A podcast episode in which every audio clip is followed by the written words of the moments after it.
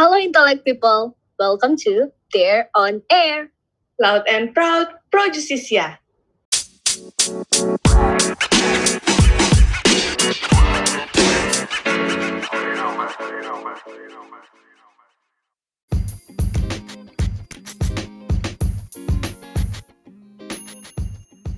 Halo intellect people, welcome to podcast Dare on Air. Pada episode pertama kali ini, kita akan membahas mengenai penolak vaksin COVID-19 yang akan terancam sanksi pidana. Sebelumnya, perkenalkan aku Karisa Kristibella, biasa dipanggil Sasa, yang akan menjadi host nih pada episode kali ini. Sekaligus aku juga mau memberikan kabar bahwa pada kesempatan ini, rekanku Jenaya tidak bisa menemani. Tapi, meskipun dia nggak bisa menemani, aku akan tetap ditemenin nih sama salah satu anggota DER yang berasal dari divisi debat. Kalau kita denger nih ya, dari divisi debat, berarti dia jago debat. Hmm, Ya. Bohong-bohong, Sasa. Kok udah jawab sih, Sya? Ya udah deh. Tak lain dan tak bukan. Ini adalah Elsya Fania. Coba perkenalkan diri deh, Sya. Halo semuanya, sobat-sobat Intellect People. Kenalin, aku Elsya Fania dari Divisi Debat. Yang katanya Sasa sih jago banget debat ya, tapi ya kenyataannya guys, ternyata aku belum turun lomba nih sekalipun. Sedih banget ya. Oke, kalau gitu Oke, hari ini aku turunin Elsya Lomba. Apa tuh, Sa? Turunin Elsya Lomba dong, tolong. Lomba debat. Tolong Ini mau. Tolongnya semua. Bercanda. Oke, dan di hari ini aku dipaksa nih guys sama Sasa buat nemenin dia biar nggak sendirian jadi host di episode kali ini. Oke, Enggak sebelum ya, Sya. Bentar dulu, Sya. Ini nggak dipaksa. Ini namanya tawaran. Oke? tawarannya pakai sanksi guys, jadi ya. God. Enggak kok. Enggak kok. Sya. Diem-diem dong, Sya. Oke.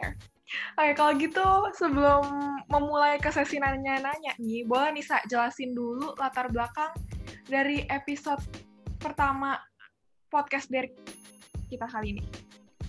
Oke, ini agak panjang, jadi aku mau jelasin tentang latar belakang COVID-19 di Indonesia. Jadi, latar belakang COVID-19 te- hadir di Indonesia yaitu terjadi pada awal tahun 2020 kemarin.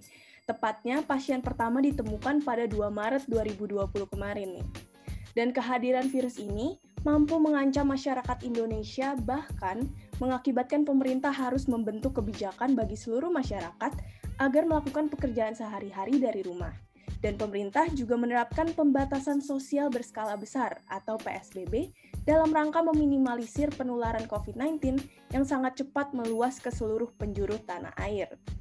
Dan berdasarkan Our World in Data, eh, menyatakan bahwa total kasus per 11 Mei 2021 itu mencapai 1,73 juta orang terpapar COVID-19 nih. Dan itu juga terhitung sejak ditemukannya pasien pertama pada 2020 kemarin.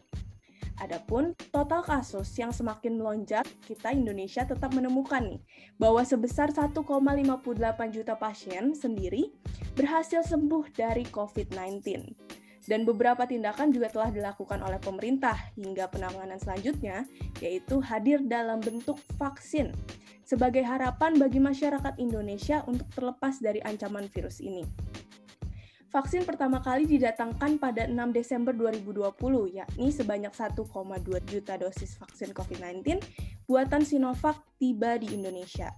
Bahkan, dalam rangka memberikan kepercayaan penuh bagi masyarakat terhadap penggunaan vaksin, Presiden Joko Widodo juga menjadi pihak pertama yang menerima vaksin COVID-19 pada 13 Januari 2021 yang disaksikan oleh seluruh masyarakat Indonesia.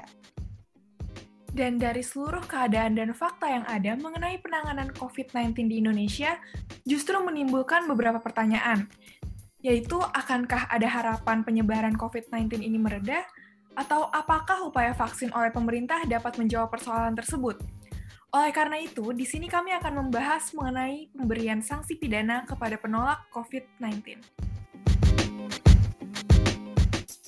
By the way, teman-teman Intellect People, selain bareng kita berdua, kita juga bakal kedatangan nih tamu yang bakal kita ajak uh, bersama-sama buat bahas dan menjawab beberapa pertanyaan mengenai topik kali ini, yaitu Bang Abraham Etan. Ada yang bilang nih Bang, ada pepatah yang bilang kalau tak kenal maka tak sayang. Boleh nih Bang, kenalan dulu biar pendengar-pendengar Dare on Air pada makin sayang. Akan nama kata sayang ya. Oke oke. Uh, halo, terima kasih udah ngundang gue nih. Uh, perkenalkan nama gue Abraham. Nama lengkapnya Abraham Etan Martupa Saat Merune. Uh, gue juga anggota DER, uh, aktif. Uh, saat ini juga bertugas sebagai Kepala Departemen Aksi Strategis Himpunan Mahasiswa Fakultas Hukum UPH. Uh, dan juga sebenarnya udah punya podcast juga nih, namanya Podcast Tuna Hukum. Ya, tentang menjawab uh, pertanyaan absurd tentang hukum lah. Habis itu gue jawab dari sisi hukumnya. Kira-kira itu sih. Semoga kehadiran gue di sini bisa menjawab pertanyaan-pertanyaan kalian ya. Siap, Bang. Nah, buat teman-teman intelek semua, jangan lupa ya buat dengerin podcastnya Bang Etan. Oke, langsung masuk aja, Bang. Ke pertanyaan pertama. Menurut Bang Abraham sendiri, vaksin tuh penting nggak sih buat dilakukan? Kan masih banyak nih masyarakat yang kayak denger isu-isu kalau vaksin COVID tuh belum aman lah, nggak efektif lah. Bahkan ada yang takut isinya bohongan. Belum lagi ada yang ngomong kayak, elah ngapain sih pakai vaksin-vaksin segala? Orang zaman dulu aja nggak pakai vaksin, umurnya panjang dan sehat. Gimana nih kira-kira menurut abang tentang pendapat tersebut? Hmm, oke. Okay. Uh, eh, pertama-tama, gue bukan orang dokter. Jadi, gue kan uh, mahasiswa hukum nih. Jadi, gue bakal jawab sesuai uh, apa yang gue rasain dan apa yang gue alamin, lalu gue kasih tau pendapat gue nih ya. Boleh, Jadi Uh, kalau menurut gue, gue tuh tahun 2020 kemarin pas COVID nggak ada, lalu gue di rumah, habis itu uh, lockdown segala macem. Hal yang pertama gue pikirin adalah gimana supaya kita kembali ke hidup yang normal lagi. Gimana supaya pandemi ini cepat berakhir, gimana supaya kita uh, bisa kembali seperti semua lagi. Nah, salah satu uh, hal yang paling ditunggu-tunggu pada saat itu adalah yang namanya vaksin. Gue juga bingung kenapa tiba-tiba di tahun 2021 ini pas vaksin udah keluar, malah orang-orang mempertanyakan dan malah mencurigai dari isi vaksin itu sendiri.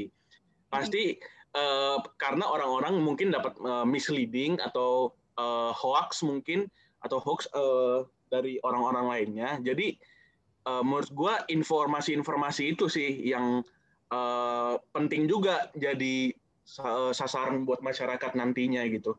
Nah, kalau dipikir-pikir banyak banget jenis vaksin bla bla bla bla bla bla. Gue sih dari uh, dari pikiran gue sendiri, gue tuh mikirnya selalu ke arah misalnya uh, obat, obat misalnya uh, obat pusing paracetamol, paracetamol itu banyak banget mereknya. Seperti juga misalnya uh, dari vaksin sendiri mereknya tuh banyak, tinggal uh, bagaimana merek-merek ini aja sesuai uh, merek tersebut uh, berfungsi bagi tubuh kita gitu. Kalau gue sih selalu mikirnya uh, info-info itu yang selalu mungkin datangnya salah ke kita. Hmm. Nah menurut gue ini peran pemerintah juga dan peran mungkin dari dokter, dari pem, uh, dari Kemenkes mungkin yang harus mensosialisasikan lebih supaya masyarakat tuh lebih percaya kepada vaksin kita, bukannya uh, ya malah ditakut-takutin dan malah dikenain sanksi lah yang nantinya justru malah bikin masyarakat jadi akhirnya nggak percaya sama vaksin kita. Menurut gue sih informasi-informasi itu yang harusnya lebih ditekanin lagi ke masyarakat gitu sih. Oke bang, kalau gitu nih dengan adanya sanksi-sanksi yang ada sekarang ini nih, yang dibentuk sama pemerintah kayak ada sanksi pidana atau administratif buat orang-orang yang menolak vaksin, menurut Bang Etan tuh gimana sih? apakah itu akan benar-benar membuat masyarakat percaya gitu sama vaksin ini atau malah menurunkan ke kepercayaan masyarakat? Hmm, menarik banget Soalnya uh, menurut WHO sendiri yang gue dapetin uh, mereka tuh menyatakan bahwa mewajibkan vaksinasi justru akan menjadi bumerang yang memicu orang-orang yang bersikap antipati terhadap vaksin COVID-19. Nah sebenarnya uh, kalau kita lihat studi di negara-negara lain ya, di negara-negara lain tuh nggak harus wajib untuk vaksin. Contohnya di Australia. Di Australia itu uh, kalian boleh untuk tidak vaksin, namun uh, kalian misalnya nggak boleh pergi-pergi, kalian nggak bisa uh, di bandara atau uh, di di peraturannya yang disebut Australian COVID-19 Vaccination Policy oleh Australian Government itu di halaman 6-nya dibilang bahwa uh, kalau kalian nggak vaksin, itu kalian nggak bisa uh, masuk atau keluar perbatasan. Dan itu tuh uh, kalian harus menentukan bukti vaksinasi sendiri. Nah, menurut gua ini yang dinamakan dengan uh, pengambilan kebijakan publik. Nah, hmm. gimana kalian bisa mengambil sisi-sisi lain agar orang tuh bisa uh, mematuhi anjuran yang kalian uh, pengen buat, tapi dengan cara-cara yang nggak harus sanksi lah. Masalahnya kalau kita misalnya lihat sanksi pidana, sanksi pidana ujungnya apa? Penjara. Nah, kalau dia udah nggak divaksin, habis itu dia di penjara. Penjara kita udah uh, over capacity. Ya, akhirnya dia bakal berkerumun juga bersama orang-orang di sana gitu. Menurut gua nggak menjawab juga akhirnya apa yang dikonsenkan dari pelaksanaan vaksinasi ini. Harusnya yang lebih ditekankan adalah bagaimana tadi, kembali lagi di awal, bagaimana mensosialisasikan info itu sehingga kita tahu nih kita bisa uh, riset juga kenapa sih orang-orang itu menolak vaksin, kenapa sih orang-orang itu nggak percaya vaksin. Nah, hal-hal itu yang harus dipelajari oleh pemerintah dan akhirnya uh, itu juga yang menjadi bahan evaluasi nantinya agar masyarakat juga lebih percaya sama vaksin dan akhirnya mereka mau melakukan vaksinasi. Jadi bukan mengambil uh, cara untuk menakuti orang agar mengikuti kebijakan mereka, tapi harusnya mengayomi mereka juga agar mereka akhirnya bisa berbalik pihak gitu. Akhirnya mereka mau uh, vaksin juga. Kira-kira gitu sih. Hmm, oke oke. Uh, kan ini ada banyak banget nih bang. Justru yang kayak uh, ada tujuh jenis vaksin gitu yang beredar. Malah bikin masyarakat tuh pada takut gitu bang. Kayak uh, satu vaksin aja waktu awal-awal kayak Sinovac dibilang cuma 65 persen, masyarakat jadi makin takut buat vaksin kayak ah itu angkanya kecil banget 65 persen. Kira-kira gimana sih bang biar bisa ngeyakinin masyarakat kalau uh, semua vaksin yang ada tujuh jenis vaksin yang beredar di Indonesia itu ternyata efektif loh. Kira-kira menurut abang gimana? Gue kurang tahu juga ya gimana caranya. Kayak soalnya gue kurang tahu juga apa yang benar-benar ada di kandungan dari vaksin itu. Tapi yang gue pasti tahu adalah masyarakat itu pasti maunya pemerintah tuh jujur aja, transparan. Uh, udah lempengin aja kalau itu vaksin buruk ya bilang aja buruk ya ngapain juga kan kita beli gitu itu bukan hal yang kita produksi sendiri bukan mereka mau mencari keuntungan juga pemerintah itu bukan sales gitu. Pemerintah itu justru mau melindungi rakyatnya dari wabah makanya mereka mengasih kita uh, vaksin. Gratis harusnya seperti itu. Nah makanya uh, yang harus diketekenin adalah ya udah ini emang uh, vaksin bagus orang-orang juga udah pakai ini di negara lain pakai ini lalu berhasil juga kepada orang lain uh, makanya uh, vaksin ini bagus untuk diterapkan juga kepada rakyat kita. Nah harusnya itu uh, ibarat kayak orang tua pengen ngeyakinin anaknya aja buat melakukan uh, sesuatu hal yang baru gitu. Nah uh, bukannya uh, melebih-lebihkan atau misalnya uh, harus misalnya memanipulasi data atau dan lain melebih-lebihkan, memframing media. Nah itu sebenarnya nggak bagus. Kalau misalnya kemarin ini kan kita ada lihat ada uh, satu orang yang memakai AstraZeneca meninggal, tapi belum tahu juga itu karena vaksin atau enggak. Menurut gue itu udah langkah bagus bahwa mereka bilang uh, bahwa udah ada nih kasus dari pemakai vaksin. Kalau coba itu ditutup-tutupin, lalu misalnya itu ketahuan sendiri dari masyarakatnya, dan uh, akhirnya pemerintah citranya jelek.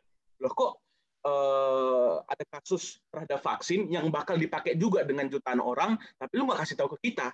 Nah, kepercayaan itu yang harus bisa didapatkan uh, pemerintah oleh masyarakat. Itu sih. Oke. Betul bang, setuju banget. Tapi uh, kalau kita balik lagi nih bang, um, jadi ada kan yang tadi uh, tentang pemida pemidanaan. Itu kan bang bilang tentang penjara dan segala macamnya, tentang over capacity dan lain-lainnya. Tapi bagaimana kalau misalnya sanksi ini tuh hanya sanksi administratif? Sekaligus aku juga pengen kasih tahu kalau misalnya ada nih perpres yang ngatur kan Bang tentang uh, pemidanaan ini yaitu ada di Perpres nomor 14 tahun 2021. Jadi di pasal 13A ayat 4 itu dinyatakan kalau sanksi administratifnya itu merupakan yang pertama penundaan atau penghentian pemberian jaminan sosial atau bantuan sosial, terus ada penundaan atau penghentian layanan administrasi pemerintahan, dan yang terakhir itu ada denda. Gimana sih menurut Bang Etan ini terkait sanksi yang benar-benar administratif seperti itu? Oke, sebenarnya menurut gue pada intinya itu udah bagus. Tapi menurut gue itu masih belum bisa uh, seefektif dengan apa yang dilakukan oleh negara luar yang tadi gue bilang soal misalnya uh, keluar masuk lalu misalnya uh, untuk perjalanan mereka karena itu juga yang nantinya uh, bakal mereka lakuin pasti gitu itu kalau misalnya jaminan sosial orang juga udah punya asuransi sendiri kali, maksudnya gitu kira-kira. Atau misalnya uh, menurut gue sanksi-sanksi yang tadi itu orang masih bisa masih bisa untuk melakukan alternatif lain, misalnya denda ya udah denda tinggal bayar. Misalnya mereka punya uang ya udah gitu. Tapi menurut gue kalau hal itu yang akhirnya membatasi diri mereka sendiri, tapi bukan dengan uh, pidana ya, tapi membatasinya itu uh, dengan misalnya tadi uh, berpergian atau misalnya mereka nggak bisa uh, dapat kerja atau misalnya mereka nggak bisa kerja lagi kalau misalnya mereka belum vaksin. Nah itu kan akhirnya mereka mau nggak mau bisa dibilang gitu kan mau nggak mau tapi ya uh, dalam kata lain juga sebenarnya bagus juga untuk diri mereka sendiri.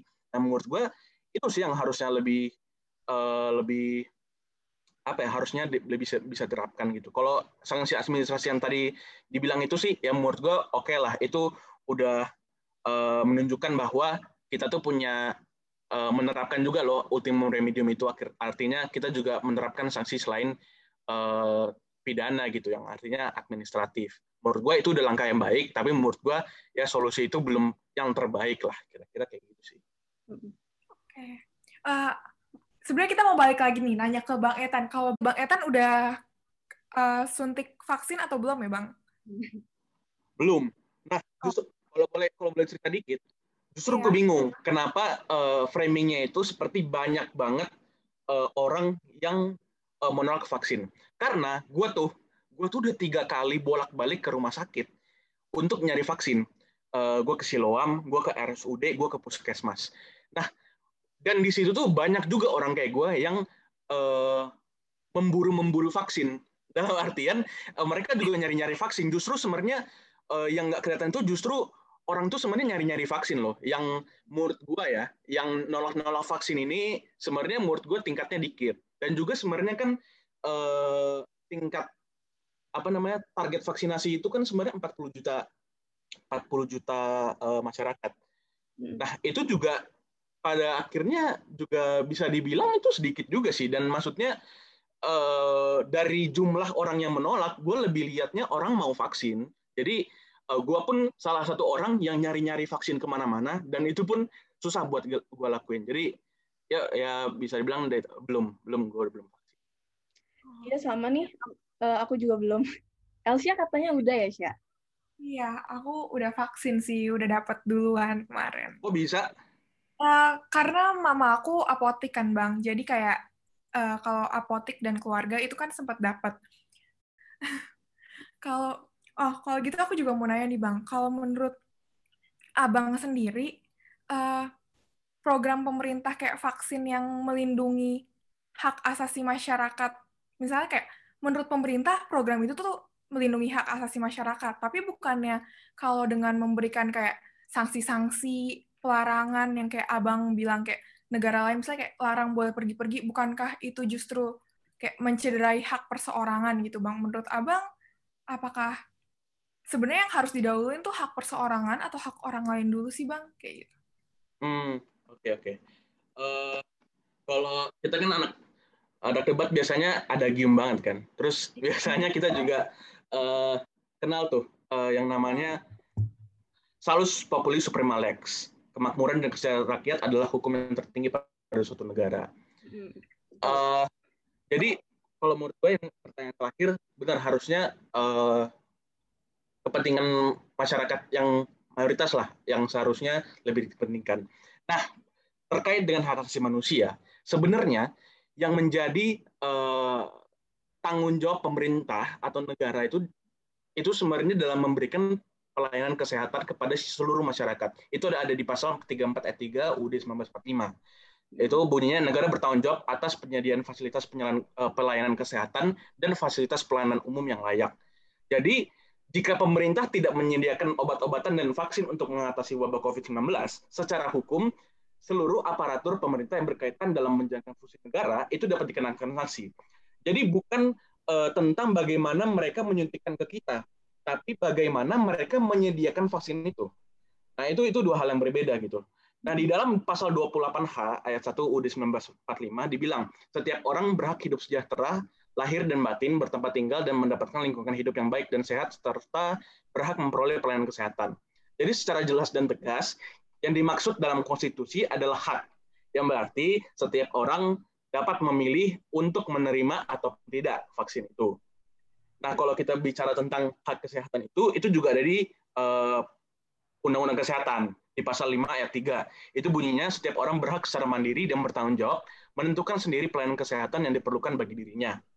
Nah, tapi di pasal 56, 56 eh, ayat 1 Undang-Undang Kesehatan tadi itu dibatasin dibunyinya setiap orang berhak menerima atau menolak sebagian atau seluruh tindakan pertolongan yang akan diberikan kepadanya setelah menerima dan memahami informasi mengenai tindakan tersebut secara lengkap.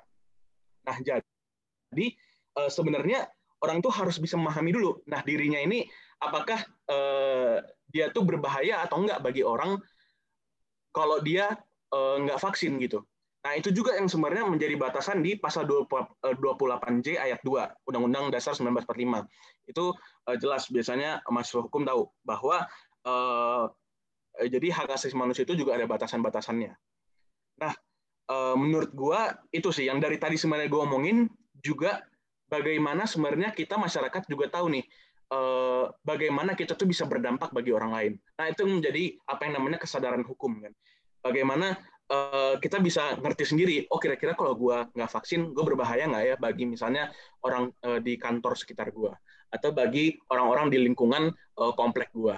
Jadi, uh, dan harusnya itu juga yang disadari oleh orang-orang uh, sebagai bahan pertimbangan dia juga, agar uh, dia tuh apakah uh, dengan dia tidak vaksin itu, dia bakal merugikan orang lain atau tidak. Nah, itu juga yang uh, akhirnya ada di di pasal undang-undang kesehatan juga, cuman gue lupa uh, pasal berapa, di mana uh, orang tuh nggak bisa nolak apabila uh, jika dia menolak akan merugikan banyak orang. Jadi uh, itu sih kira-kira. Jadi orang tuh harusnya bisa mempertimbangkan juga apakah apa yang dilakukan itu uh, berdampak buruk juga bagi orang lain. Kira-kira gitu. Uh, mungkin bisa ditambahin juga kali ya bang, sebagai mana kita ketahui nih, kan uh, COVID-19 ini merupakan penyakit yang cepat menular dan bisa juga menular di masyarakat luas ya kan. Ternyata kalau di dalam undang-undang yang kesehatan yang tadi Bang Etan bilang, itu tuh ada ketentuan kalau penderita penyakit yang penyakitnya dapat secara cepat menular ke dalam masyarakat yang lebih luas, itu tuh mereka tidak memiliki hak untuk menerima atau menolak. Jadi udah hmm. Harus divaksin. Nah itu itu pasal yang maksud yang maksudnya ini.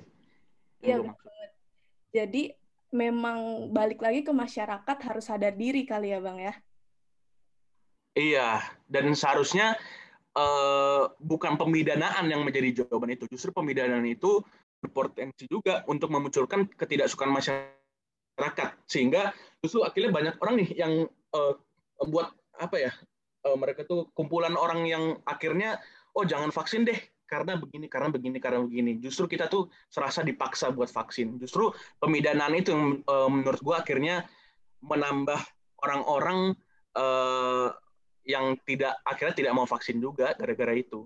Hmm. Menurut gue itu sih. Iya iya benar banget. Mungkin ini pertanyaan terakhir ya bang ya. Oke. Okay. Kita mau nanya nih dari kita, gimana sih kira-kira pemidanaan mengenai vaksin ini menurut abang? Nah, uh, jadi sebenarnya pembedaan vaksinasi itu ada di uh, tiga jenis perundang-undangan. Yang pertama itu ada di Undang-Undang Nomor 6 Tahun 2018 tentang kekarantinaan kesehatan.